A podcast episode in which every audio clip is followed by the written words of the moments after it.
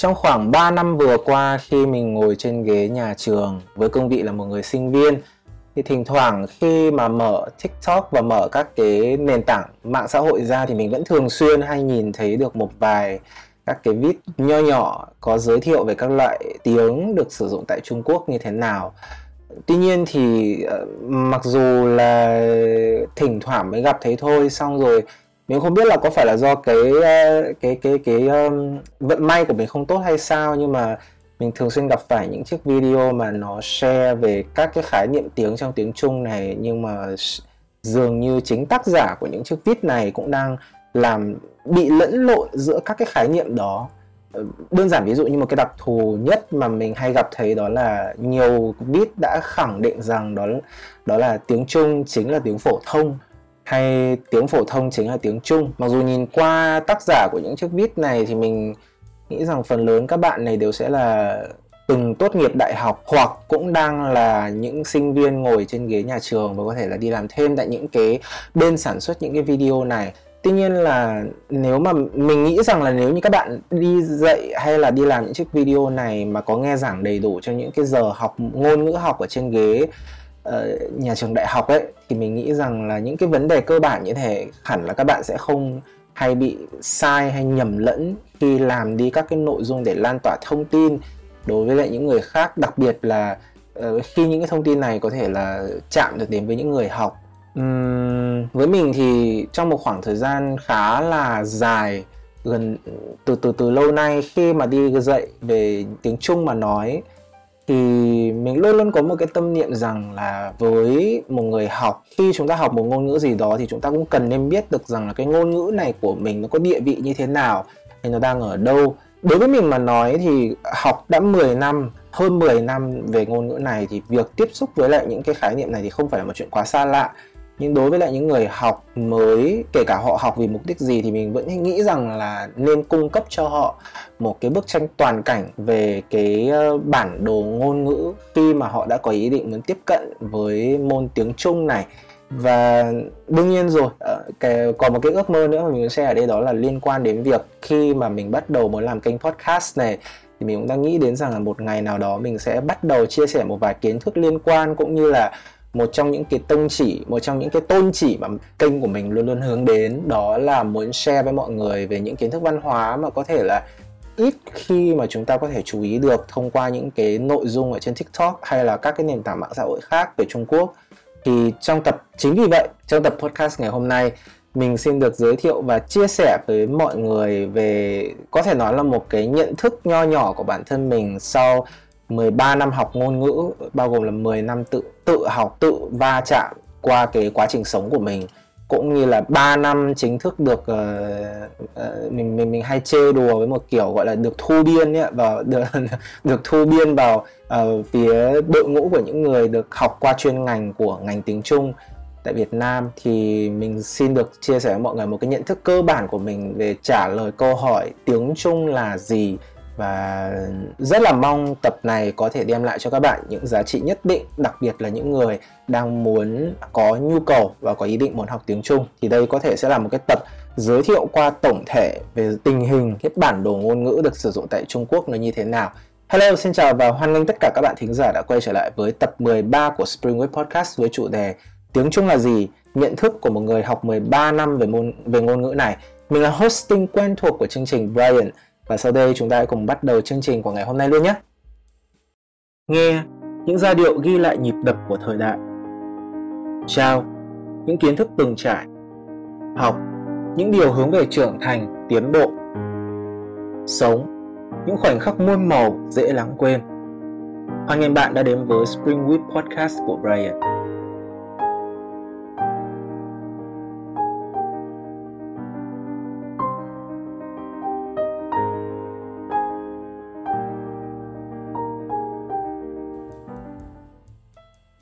Rồi, mặc dù tập ngày hôm nay chủ đề chính mà chúng ta muốn hướng đến ở đây đó là chia sẻ và uh, cùng nhau chia sẻ về kiến thức liên quan đến vấn đề ngôn ngữ, song tại vì là hiện tại môi trường mạng của chúng ta cũng hay có rất là nhiều những cái chuyện xảy ra đột ngột Và đặc biệt là trong phần mà mình chia sẻ quan điểm của mình ngày hôm nay thì cũng có thể sẽ liên quan một chút đến một vài vấn đề lịch sử. Nên mình cũng hy vọng rằng là trước khi bước vào trong tập podcast ngày hôm nay thì mình muốn có hai nguyên tắc mà hy vọng rằng là các bạn nghe cũng như là sau khi các bạn để lại thảo luận thảo luận và comment ở dưới cái tập podcast này, mọi người có thể tuân thủ theo để giúp cho cái môi trường thảo luận xoay quanh tập podcast này có thể tốt nhất có thể. Thứ nhất, đó là cho dù bạn tiếp cận với các cái thông tin liên quan đến tiếng Trung từ nguồn nào, từ phía đại lục hay từ phía đại là Đài Loan hay từ bất kỳ một nguồn nào đi chăng nữa, và nhận thức của bạn về vấn đề này ra sao, mình rất là hy vọng rằng là chúng ta có thể tôn trọng về cách nhìn nhận cũng như là nhận thức sẵn có bây giờ của đối phương đó, và tập trung nhiều hơn vào cái vấn đề hay cái thông điệp mà hôm nay mình muốn trao đi trong tập này, đó là gì. Chúng ta cần chúng ta nên tận hưởng và tôn trọng cái sự đa dạng trong ngôn ngữ của một khu vực như thế này. Thứ hai, đó là uh, xoay quanh về một số vấn đề lịch sử, một số khái niệm lịch sử mà mình sẽ nhắc đến trong tập này. Thì uh, quá khứ đã là quá khứ, chúng ta cũng không nên tập trung quá nhiều về cái sự gọi là phân tranh, phân định về những cái vấn đề lịch sử này. Và mong rằng là như ở trên cũng như vậy, là hướng về một cái trọng tâm lớn nhất trong tập này mà mình muốn hướng đến, đó là tập trung vào sự tận hưởng, ca ngợi cái sự tận hưởng và cái uh, sự mong muốn, ham muốn và tôn trọng về một cái việc đó là đa dạng ngôn ngữ. Thì đây là hai cái nội dung, hai cái quan điểm mà mình cho rằng là rất cần thiết trong tập ngày hôm nay để chúng ta có thể uh, có được một cái môi trường thảo luận nếu có xoay quanh cái tập podcast này, và hy vọng có thể là mang đến cho mọi người những giá trị nhất định. Rồi, thì câu hỏi đầu tiên mà mình muốn share với mọi người trong cái tập podcast ngày hôm nay đó là tiếng Trung là gì? Thì mình nghĩ rằng là đối với lại các bạn, kể cả du học sinh tại Trung Quốc hiện tại hay ở Đài Loan hiện tại, hay ở thậm chí là có những bạn có thể có những lộ, cái, cái lựa chọn nó rất là khác biệt. Ví dụ như các bạn đi uh, Hồng Kông, các bạn đi Macau hay các bạn đi uh, Singapore. Bởi vì ở Singapore mình nhớ không lầm là cũng sẽ có ngành tiếng Trung để đi du học, uh, hay là có cả những ngành được dạy bằng tiếng Trung để, để, để các bạn có thể đến du học. Thì cho dù các bạn đi đâu, mình nghĩ rằng là với câu hỏi tiếng Trung là gì thì mỗi người chúng ta đều sẽ có những cái định nghĩa riêng về câu hỏi này. Thì sau một khoảng thời gian dài học hỏi về ngôn ngữ Trung, đối với mình mà nói thì từ cảm nhận của mình, câu trả lời dành cho câu hỏi này đó là tiếng Trung, thay vì gọi nó là một cái tên gọi của một loại ngôn ngữ nào đó cụ thể, thì đối với mình mà nói nó, nó dường như là một cái khái niệm uh, tổng thể thì đúng hơn, một cái khái niệm khái quát thì đúng hơn, là một cái khái niệm chỉ những ngôn ngữ được sử dụng chủ yếu tại Trung Quốc và các khu vực có tộc người sinh sống chủ yếu là người Hoa trên các khu vực, trên các quốc gia và vùng lãnh thổ trên thế giới. Thì có thể chúng ta từng nghe qua rất là nhiều các cái khái niệm khác nhau là giản thể, phổn thể, tiếng phổ thông, tiếng Bắc Kinh, tiếng Quảng Đông, nhưng thường không rõ là những cái khái niệm này như thế nào. Và đặc biệt là khi mà lựa chọn ngôn ngữ để đi học ấy, thì chúng ta thường xuyên hay, hay dùng nhất đó là từ tiếng Trung. Thì những khái niệm mà vừa rồi mình đọc đến đều có liên quan ít nhiều đến từ tiếng Trung này. Xong mình cho rằng đây cũng là một cái sự chênh lệch trong cái cái phần phiên dịch về Việt hóa, về về về về về về tiếng Việt của chúng ta khi mà phiên dịch cái cái ngôn cái tên về cái ngôn ngữ này. Bởi vì là trong tiếng Trung thì người ta sẽ có phân ra một cách rất là rõ ràng, đó là Hán ngữ và Trung văn. Đó, trong đó Hán ngữ là gì? Là chỉ một cách đơn giản là tiếng nói, còn Trung văn là chỉ một cách đơn giản về chữ viết. Nhưng tiếng Trung, cái tổ hợp dịch này về tiếng về về về tiếng Việt của chúng ta ấy, thì thực ra mà nói nó sẽ hơi bị bị bị khi mà các bạn tìm hiểu về sâu hơn rồi và các bạn uh, hiểu vấn đề thì các bạn sẽ cảm thấy một cái điều nó là hơi phân liệt một chút. Khi mà Trung thì thực ra mà nói là không hẳn có một loại ngôn ngữ tiếng nói nào mang tên là tiếng Trung đó. Và cũng không có một cái loại tiếng nào nó sẽ là như vậy, nên là nó hơi phân liệt một chút. Tuy nhiên là so dưới cái hoàn cảnh hiện tại mà chúng ta về cả về gọi là tình hình thế giới, cả về là văn hóa mà chúng ta tiếp cận được ở đây, thì tiếng Trung dường như vẫn có vẻ sẽ là một cái khái niệm phù hợp đó, khi nó chỉ về là tiếng được sử dụng tại Trung Quốc và các khu vực có người sinh sống chủ yếu là người Hoa. Thì đây mình cho rằng là một cái khái niệm mà có thể cho qua được đó, ở trên diễn đạt ngữ nghĩa tại đây. Thì rồi, thế với giản thể, phổn thể, tiếng phổ thông, tiếng Bắc Kinh, tiếng Quảng Đông những thì những cái khái niệm này nó sẽ có quan hệ với nhau như thế nào? Thì chúng đều có liên quan đến tiếng Trung, nhưng chúng sẽ có liên quan hơi khác biệt một chút đối với lại uh, ở, ở các phương diện khác nhau khi bạn sử dụng cái ngôn ngữ này. Ví dụ uh, cụ thể một cái điều ở đây đó là cho dù là tiếng Trung hay là tiếng Anh hay tiếng Pháp hay tiếng Nhật hay tiếng Hàn, khi trên cương vị là chúng ta một người Việt Nam đi học những ngôn ngữ này, đi học những ngôn ngữ nước ngoài này, thì chắc hẳn là cho dù là người mới hay người cũ, đúng không ạ, thì chúng ta đều sẽ phải tiếp cận đến việc đó là rèn luyện và nâng cao khả năng đáp ứng được của bốn kỹ năng xoay quanh một ngôn ngữ. Đó là gì? Nghe, nói, đọc, viết. Thì với mình mà nói, tất cả những cái khái niệm như là giản thể, phổn thể, tiếng phổ thông, tiếng Bắc Kinh, tiếng Quảng Đông đều là những khái niệm xoay quanh bốn kỹ năng này mà triển khai. Trong đó là gì? Ờ, với mình mà nói, để có thể chia một cách rõ ràng những khái niệm này thì mình thường sẽ chia theo một cái dòng logic, đó là dòng logic hai nhóm, bao gồm là gì? Nhóm đọc viết và nhóm nghe nói. Đó. Thì nhóm đọc viết thì sẽ gồm có những gì? Bao gồm tất cả các loại khái niệm liên quan về các chữ viết, ví dụ như là giáp, cốt, văn, kim, văn, rồi thì phổn thể, giản thể. Còn nhóm tiếng nói thì sẽ lại uh, nhóm nghe nói thì sẽ liên quan đến tất cả các loại tiếng như là tiếng phổ thông, tiếng quốc ngữ Đài Loan, tiếng Bắc Kinh, tức tiếng Quảng Đông. Đó. Thì đây là một cái sườn, một cái logic sườn mà mình cho rằng là rất quan trọng trong cái vấn đề này. Thì chia ra theo kỹ năng như thế thì mình có thể nhìn nó sẽ rõ hơn một chút. Đó, ok. Thì bây giờ chúng ta hãy cùng đi vào nói qua một chút về những cái nhóm, nhóm kỹ năng như thế này. Thứ nhất đó là với nhóm đọc viết. Thì với mình mà nói, sau khi hơn mười năm học tiếng thì mình sẽ thường chia thành ba hướng, đó là giản thể, phổn thể và các loại chữ cổ đại. Đó, thì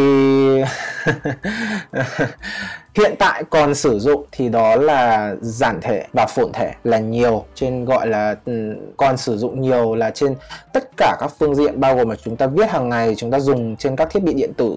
Đó, cũng như là trong các trong tất cả các cái trường hợp mà chúng ta có thể nhìn thấy ở ngoài kia để có thể đọc tiếng, đọc chữ, thì phần lớn là sẽ xoay quanh uh, giản thể và phổn thể là chính. Rồi và còn đương nhiên rồi thì các cái thể chữ cổ đại kia, ví dụ như là lệ thư, khải thư, thảo thư, thì những cái này thường hay sử dụng nhiều ở trong thi họa, thư pháp.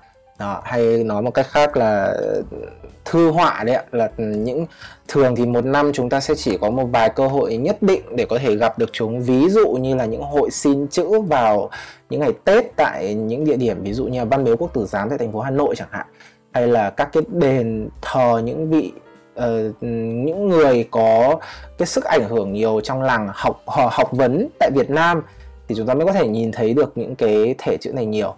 Rồi, hay là, à quên, hay là ở trong cả chùa chiền nữa.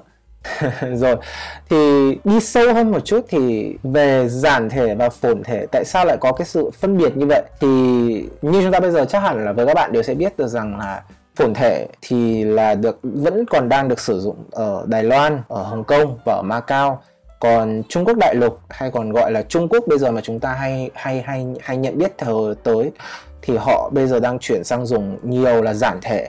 Và ngay cả hoạt động học hỏi tiếng Trung tại nước ngoài đi chăng nữa, bao gồm ví dụ như ở Việt Nam chúng ta chẳng hạn, thì phần lớn mọi người bây giờ cũng sẽ chuyển sang là uh, học và dùng nhiều giản thể hơn là phổn thể. Còn phổn thể thì chỉ có một nhóm người nhất định họ còn dùng. Đó, ví dụ như là uh, họ phải làm việc với lại các doanh nghiệp Đài Loan, hay họ có ý định muốn đi sang Đài Loan để du học, thì họ sẽ phải học đến là phổn thể. Đó, thì tại sao lại có một cái sự phân chia như thế này? Thực ra mà nói ở đây còn có một cái điểm nữa mà mình muốn share với mọi người, đó là về cảm nhận của mình thôi. Đó là giản thể hay phổn thể, thực ra mà hai khái niệm giản thể và phổn thể so với lại các khái niệm chữ viết cổ đại kia, thực ra mà nói trên ngữ nghĩa của nó cũng đã có một cái sự thay đổi nhất định. Ờ, ở đây ví dụ như là um, trong cái quá trình phát triển lịch sử của chữ Hán mà nói, thì chúng ta có thể thấy được rằng là nó sẽ có một cái điểm rất là khác nhau. Đó là cái sự phân biệt về các thể loại chữ. Thực ra bản thân cái nghĩa, ngữ nghĩa về vấn đề này nó cũng vẫn đang không ngừng được thay đổi. Ví dụ như ở ban đầu chẳng hạn, giáp cúc văn rồi đến kim văn là thực chất mà nói là là là gì? Là chỉ những loại chữ được khắc trên những cái chất liệu như thế nào. Rồi đến chúng ta bắt đầu có những cái loại chữ nó nó nó nó nó bắt đầu trừu tượng hơn, ví dụ như đến nhà Tần thì chúng ta có triện. Rồi sau đó là đến bước ngoặt để ổ để ổn định lại được cái mặt bằng hình dạng chữ ngày hôm nay của chữ Hán. Đó là lệ thư. Thì đây lại là gọi là gì? Tiến bộ về hình dáng chữ. Đó, đấy thì tức là tiến bộ về, tức là cái gọi là sự tiến hóa về hình dáng chữ. Xong rồi từ lệ thư trở đi cho cả đến cả khải thư, hành thư, thảo thư. Thực ra mà nói thì lại bắt đầu là chuyển sang gọi là gì? Tiến bộ, à hay nói một cách khác là tiến hóa về phong cách viết chữ. Thì bản thân trong cái quá trình tiến hóa của cái cái cái chữ Hán này, mỗi một lần tiến hóa thực ra mà nói nó đã là khác nhau rất là nhiều về tính chất và, và giải nghĩa về những cái lần tiến hóa đấy. Còn phồn thể hay giản thể thì nó cũng thì nó lại còn có liên quan đến vấn đề đó là tiến hóa, hay nói một cách khác là thay đổi để có thể trở nên dễ dùng hơn và phù hợp hơn đối với lại thời đại. Đó, ví dụ như là Uh, như những gì mà mình tìm hiểu được về phồn thể chẳng hạn, thì phồn thể cho đến nay, từ là cho đến nay thì có những tài liệu, rất nhiều tài liệu nói về cái cái cái thời điểm mà phồn thể bắt đầu xuất hiện. Tuy nhiên là theo như tổng kết tất cả các tài liệu mình đọc được để chuẩn bị cho tập này, thì mình thấy có một cái điều đó là phồn thể thực ra mà nói tồn tại cho đến nay cũng đã là một cái khoảng thời gian rất là dài, có thể lên đến là hơn hai nghìn năm. Và nếu nhất định phải tìm một cái mốc nào đó để chứng để bắt đầu cho cái việc gọi là phồn thể chính xuất hiện trên thế giới này, thì cụ thể là nó sẽ chính là như vừa rồi mà chúng, mà mình cũng đã nói đến, đó là cái lệ thư được ra đời. Đó, thì lệ thư tại sao lại nói là thì lệ thư được nói là một bước ngoặt ổn định về mặt bằng hình dạng chữ của chữ Hán. À, mình nói như vậy là bởi vì như thế, bởi vì nó cũng có thể được coi là một trong những mốc khởi đầu của xuất hiện lệ của xuất hiện phồn thể trong suốt quá trình mà chữ Hán được tiến bộ. Còn uh, giản thể xuất hiện là bởi vì sao? Là bởi vì bước sang thời đại mới để có thể thúc đẩy được cho chữ, có nhiều người có thể biết chữ Hán hơn, hay nói một cách khác là xuất phát từ góc độ xã hội để có thể giải quyết được vấn đề uh, mù chữ, mù văn hóa trong xã hội Trung Quốc.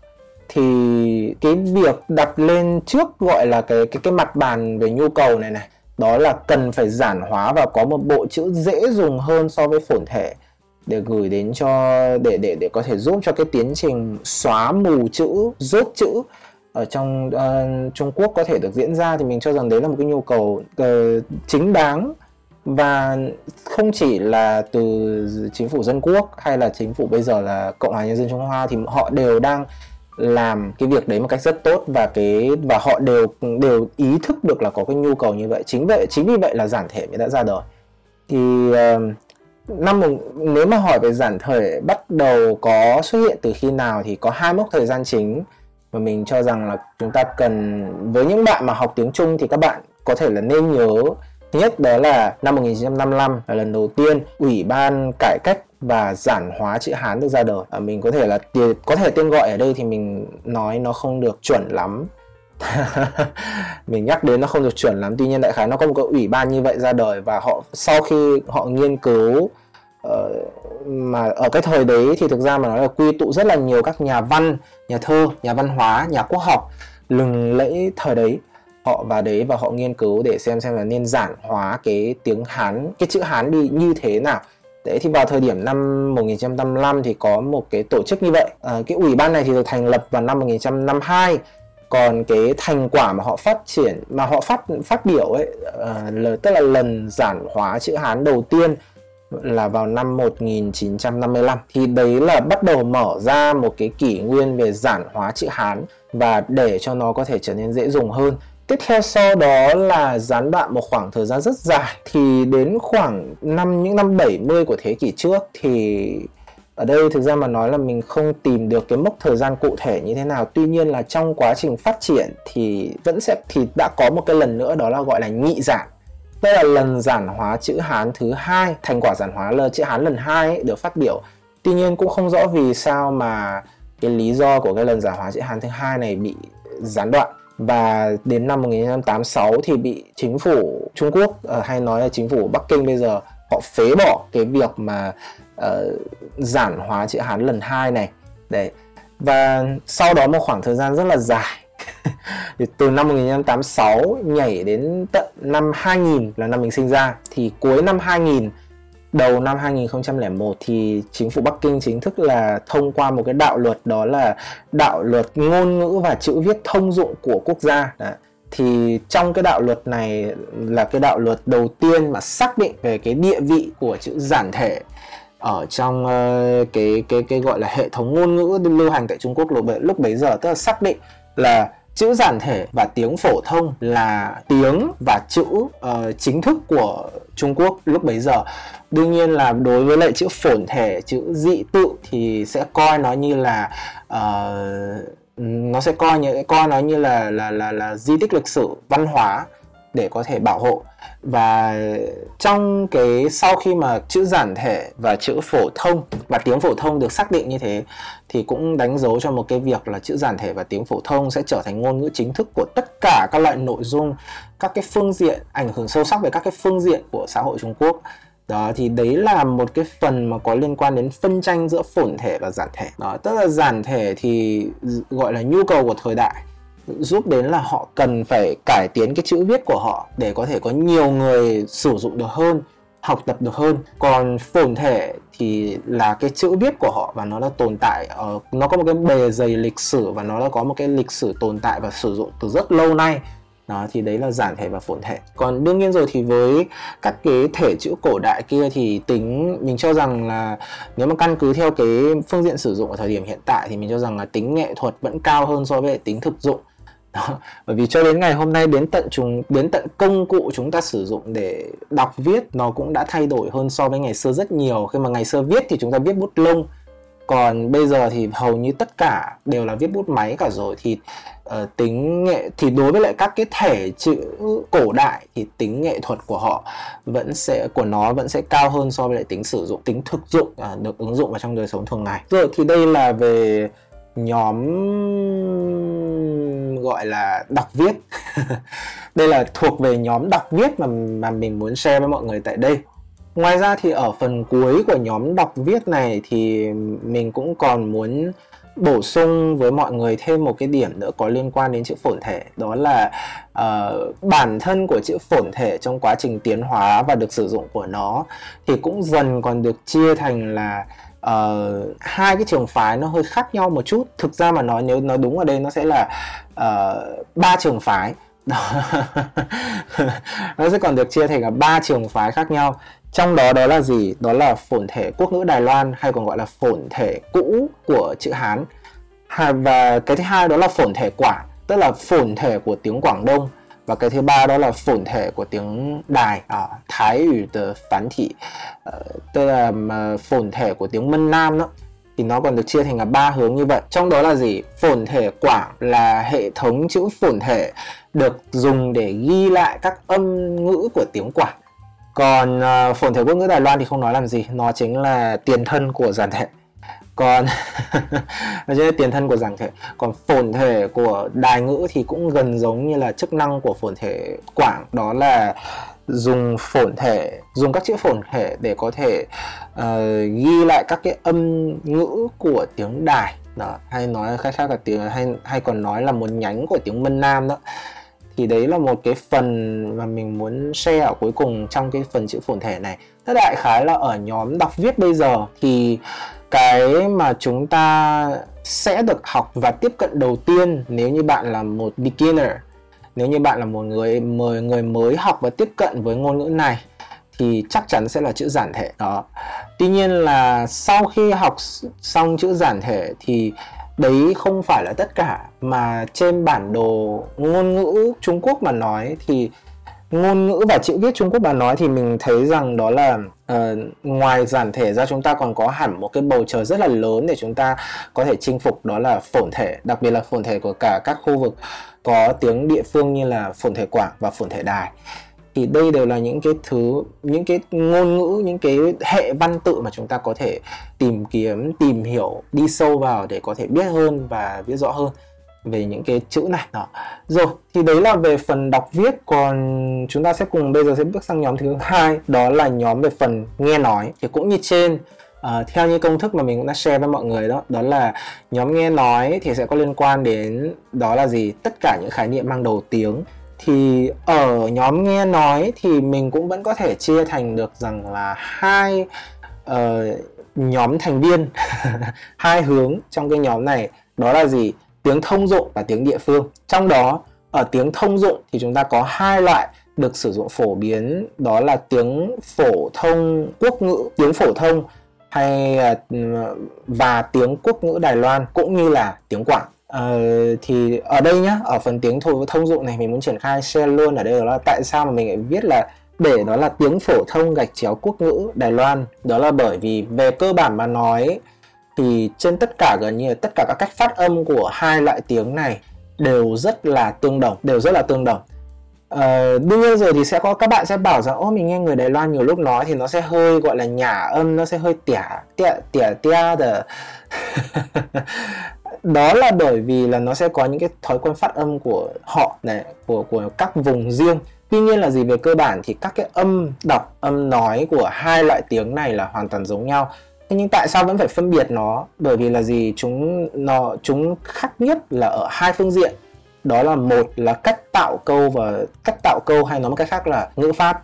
Hai là uh, cách giải nghĩa và cái cảm nghĩa về một số từ ngữ ở trong quốc ngữ Đài Loan và tiếng phổ thông. Thực ra mà nói là nó có rất nhiều sự khác nhau mà đôi khi chúng ta phải để ý thì chúng ta mới có thể phát hiện được ra được. Đó, thì chính vì vậy cho nên là mình đã để hai cái khái niệm này vào trong làm một cái option vào trong một cái option ở đây, đó là tiếng phổ thông gạch chéo quốc ngữ Đài Loan, là bởi vì như vậy. Tức là khác biệt của nó sẽ hơi ẩn hơn, đó là về ngữ pháp và từ vựng, thì một điều đó là như vậy. Còn tại sao mà ở đây thì lại có một cái option nữa, đó là tiếng Quảng? Tại sao mình cũng để nó là ở vào phần thông dụng? Bởi vì tiếng Quảng ở thời điểm hiện tại mà nói vẫn là một trong những loại tiếng mà có thị phần sử dụng. Mình cho rằng là không ít hơn so với lại tiếng phổ thông mấy. Đấy, không ít hơn so với lại tiếng phổ thông mới mấy, đặc biệt là kể cả trên thị trường văn hóa, các cái sản phẩm văn hóa như là ca nhạc, phim ảnh vẫn không có ít các cái uh, tác phẩm được sáng tác bằng tiếng Quảng được xuất hiện. Cho nên nó cũng có thể được coi là một cái ngôn ngữ khá là phổ biến ở hiện tại trên bản đồ ngôn ngữ của Trung Quốc. Đó, đó là còn chưa kể là có những khu vực mà hoàn toàn lấy ngôn ngữ này là ngôn ngữ chính để có thể sử dụng. Đó là Hồng Kông và Macau. Và đương nhiên rồi là người dân tại Quảng Đông họ cũng rất là thường xuyên sử dụng cái ngôn ngữ này trong cái cuộc sống thường ngày của họ so với lại tiếng phổ thông. Đấy là như mình đã từng đi qua Quảng Châu và mình tiếp cận rồi thì mình thấy nó là như vậy. Đó. Ngoài ra thì trong phần nhóm nghe nói này thì còn có một cái khái niệm nữa, đó là tiếng địa phương.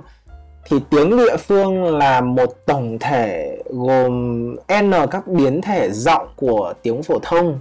Đó, hay là có bao gồm cả những cái ngôn ngữ, cả những cái tiếng mà nó gần như là khác biệt hoàn toàn so với phía tiếng phổ thông. Ví dụ như là biến thể giọng có thể kể đến như là một trong những cái biến thể giọng mà mình cũng biết được, đó là tiếng Hà Nam, tiếng Sơn Đông, là Hà Nam Sơn Đông, hay là một chút chút uh, mình từng nói được thêm một chút chút, đó là cái uh, gọi là tiếng khu vực Bắc An Huy. Đấy, thì nhưng mà bây giờ thì không nói đến nữa rồi, lâu ngày cũng không sử dụng nữa nên là cũng không thể nói được nữa. Tuy nhiên là vẫn còn biết nói một chút chút uh, cái giọng của Hà Nam và giọng của Sơn Đông. Đó. Hay, hay là giọng của Hà Bắc này, giọng của Thiểm Tây, giọng của Sơn, Sơn Tây chẳng hạn. Thì đây đều là những cái biến thể giọng nhưng nó vẫn được coi là tiếng địa phương bởi vì nó được sử dụng chính cả những khu vực này, à, đặc biệt là trong cái phần gọi là uh, cuộc sống của người dân. Đó, thì nó vẫn sẽ là ngôn ngữ chính và được sử dụng nhiều hơn so với lại tiếng phổ thông. Đấy, thì đấy là một cái phần mà Mà, mà, mà, mà mình nghĩ rằng là có thể share ở đây. Thứ hai, đó là những ngôn ngữ mà hoàn toàn gần như khác biệt hoàn toàn với lại Uh, tiếng phổ thông, đó là ví dụ như tiếng Mân Nam, tiếng Khách Gia, uh, tiếng uh, Thượng Hải. Đây là những ngôn ngữ mà gần như là sẽ phải học và thậm chí là nếu mà muốn nghe hiểu có cần phải có phiên dịch thì, thì mới có thể hiểu được. Đấy, thì đấy là về những cái tiếng địa phương mà chúng ta thấy ở đây. Thì có thể nói rằng là sau khi chúng ta điểm qua cả về cái nhóm nghe nói này thì chúng ta cũng sẽ thấy được một cái điều, đó là gì? Thực chất mà nói là trong bản đồ ngôn ngữ tại Trung Quốc thì tiếng phổ thông cũng chỉ là một chủng loại ở trong đó. Đó. So với lại những nhận định mà đã mình đã từng gặp ở trong một vài các cái cái uh, uh, cái cái cái cái uh, viết mà ở phần trước của chương trình này mình cũng đã share đó. Đấy, nó, đó là về viết mà mình đã share ở trước đó thì là cái gì nhỉ? Tại tiếng phổ thông là tiếng Trung, tiếng Trung là tiếng phổ thông, thì tiếng phổ thông ở đây theo như là cái bức tranh này nó chỉ là một chủng loại trong đấy. Địa vị thì như thế nào thì thực ra mà nói là nó có địa vị luật pháp, hờ, luật pháp của nó, và nó được coi là cái gọi là ngôn ngữ phổ thông nhất mà chúng ta sẽ học đến. Tuy nhiên là gì? Ngoài tiếng phổ thông ra thì bản đồ ngôn ngữ của Trung Quốc vẫn còn rất là đa dạng với nhiều các loại tiếng địa phương, các ngôn ngữ được sử dụng phổ biến song song với lại tiếng phổ thông. Cho nên là cái share, cái phần này ở đây đối với mình mà nói là mình mình rất là hy vọng rằng là các bạn có thể có được một cái cách nhìn nó đa dạng về ngôn, đa dạng hơn khi mà tiếp cận với lại cái ngôn ngữ này. Đó. Nếu mà hỏi, đương nhiên rồi là với, với, với ở thời điểm hiện tại mà nói thì quen nhất với tất cả chúng ta đó là gì? Vẫn sẽ phải học tốt tiếng phổ thông và học tốt chữ giản thể. Đó. Thì đây là cái phần mà share về cái bản đồ này. Đó. Cái bản đồ này có thể là mình cũng sẽ sẽ để và gửi đến các bạn sau, cũng như đăng ở trên cái fanpage của podcast, Spring Weed Podcast, để các bạn có thể tải về làm tài liệu. Uhm, thì mình mình cho rằng cái bản đồ này đủ để dễ hiểu, để các bạn có thể phân biệt được các cái khái niệm này một cách rõ ràng.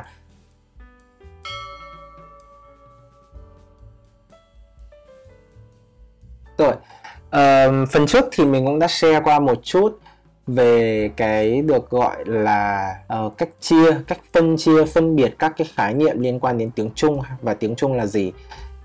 Thì ở phần sau này thì mình muốn share với mọi người một chút về một vài các cái tâm sự của mình trong cái quá trình mà học tiếng Trung này, cũng như là bây giờ nó là một vận tại sao mà mình có một vài các cái yêu cầu nó hơi khác biệt khi mà mình vẫn tiếp tục đồng hành với lại cái ngành tiếng Trung này.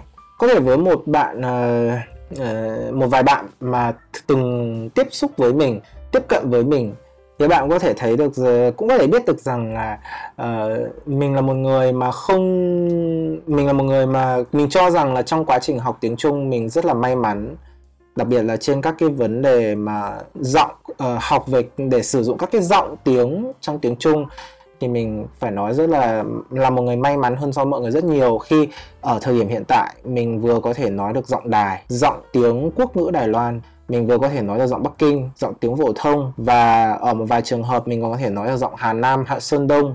Và đương nhiên rồi, ở thời điểm những năm trở lại đây thì mình còn bắt đầu học được, mình có bắt đầu chủ động thúc đẩy bản thân đi học cả tiếng Đài, tiếng Quảng. Ờ... Có thể là trong làng học tiếng Trung này uh, cũng sẽ có những bạn, các bạn cũng sẽ giống như mình mà thôi, là các bạn cũng sẽ cố gắng học và tìm hiểu về rất nhiều các cái ngôn ngữ khác trong tiếng Trung. Tuy nhiên là nếu đứng trên một góc độ phổ biến mà nói, mình không nghĩ rằng đây là một cái hình dung tốt, nhưng mình nghĩ rằng nó cũng là một trong những cái suy nghĩ mà có thể sẽ bị, bị nghĩ tới. Đó là uh, đây đúng là kiểu dỗi quá không biết làm gì hay sao, mà học xong tiếng phổ thông rồi lại còn đi học thêm cả những cái thứ đấy để làm gì. Đó. Thì đây là một cái...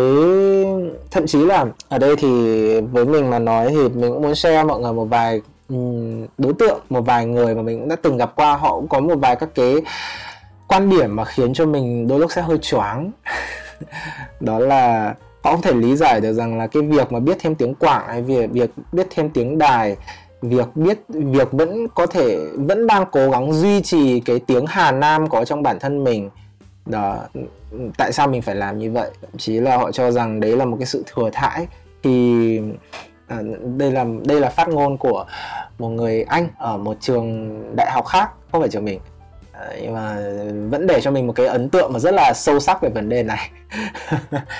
Thì với mình mà nói, tiếng phổ thông chỉ là một chìa khóa, một nhân số chung để các bạn có thể bước vào đất nước này, có thể mở ra cái cánh cửa để bước vào trong cái cái cái cái thế giới của Trung Quốc. Nhưng nó không nhưng nếu bạn nói rằng bạn cho rằng tiếng phổ thông là tất cả bức tranh về vấn đề ngôn ngữ, về vấn đề văn hóa của đất nước này, thì đây thực sự là một cái sự đáng tiếc, bởi đây không khác gì là tự vẽ đường biên và nhốt mình trong một cái giới hạn nhất định. Khi tinh hoa của văn hóa Trung Quốc, tinh hoa của những cái nhóm văn hóa nằm dưới cái khái niệm Trung Quốc này, nó không chỉ tồn tại ở trong tiếng phổ thông mà nó còn tồn tại ở trong rất nhiều các ngôn ngữ địa phương khác của đất nước này. Nó cũng giống như là uh, ở tại Việt Nam chúng ta mà thôi, đúng không?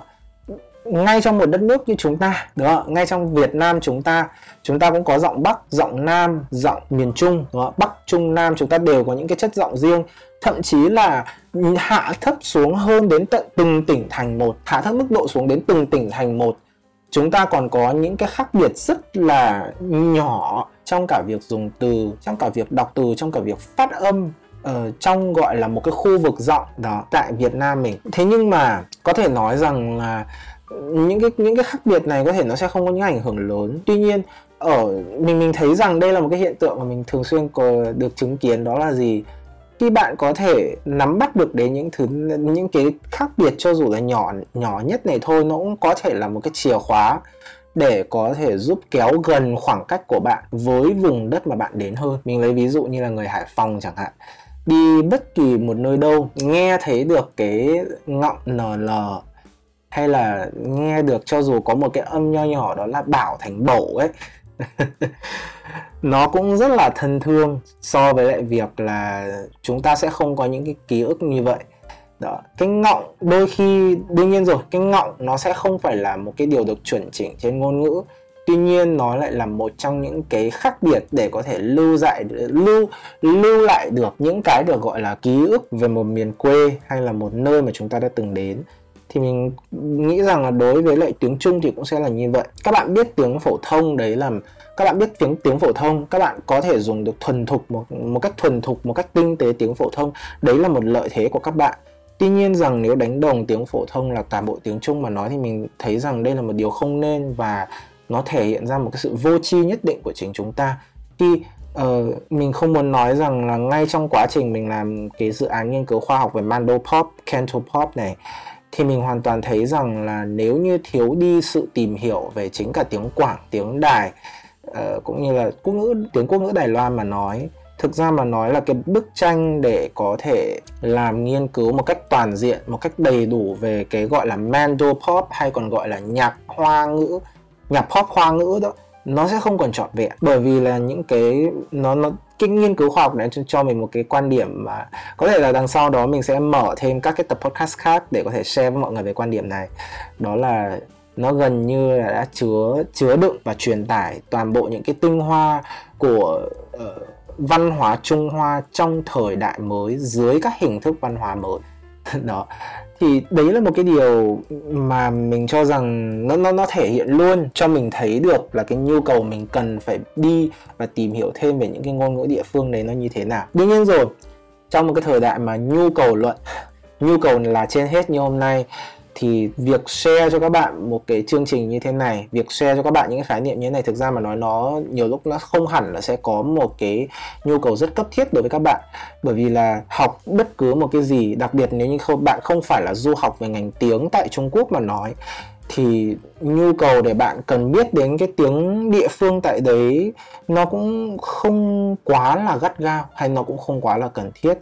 Xong mình hy vọng rằng là thông qua cái tập podcast ngày hôm nay, những gì mà mình share tại đây, giữ cho bản thân được thái độ tôn trọng với những ngôn ngữ này cũng là một điều tốt và tiến bộ để có thể giúp chúng ta duy trì được một cái tầm nhìn mở rộng, bao dung, đa dạng về bản đồ ngôn ngữ, cũng như là mở rộng được cho chúng ta một cái giới hạn nhất định về tìm hiểu để, để, để có thể kích hoạt được cái sự hiếu kỳ trong cái quá trình mà có thể là sau này nếu như chúng ta vẫn còn có thời gian, công sức hay là có mong muốn để tìm hiểu về văn hóa, ngôn ngữ và tinh hoa của ngôn ngữ tới các khu vực tiếng Hoa. Thì đấy là một cái điều mà mình cho rằng là nên chúng ta nên duy trì.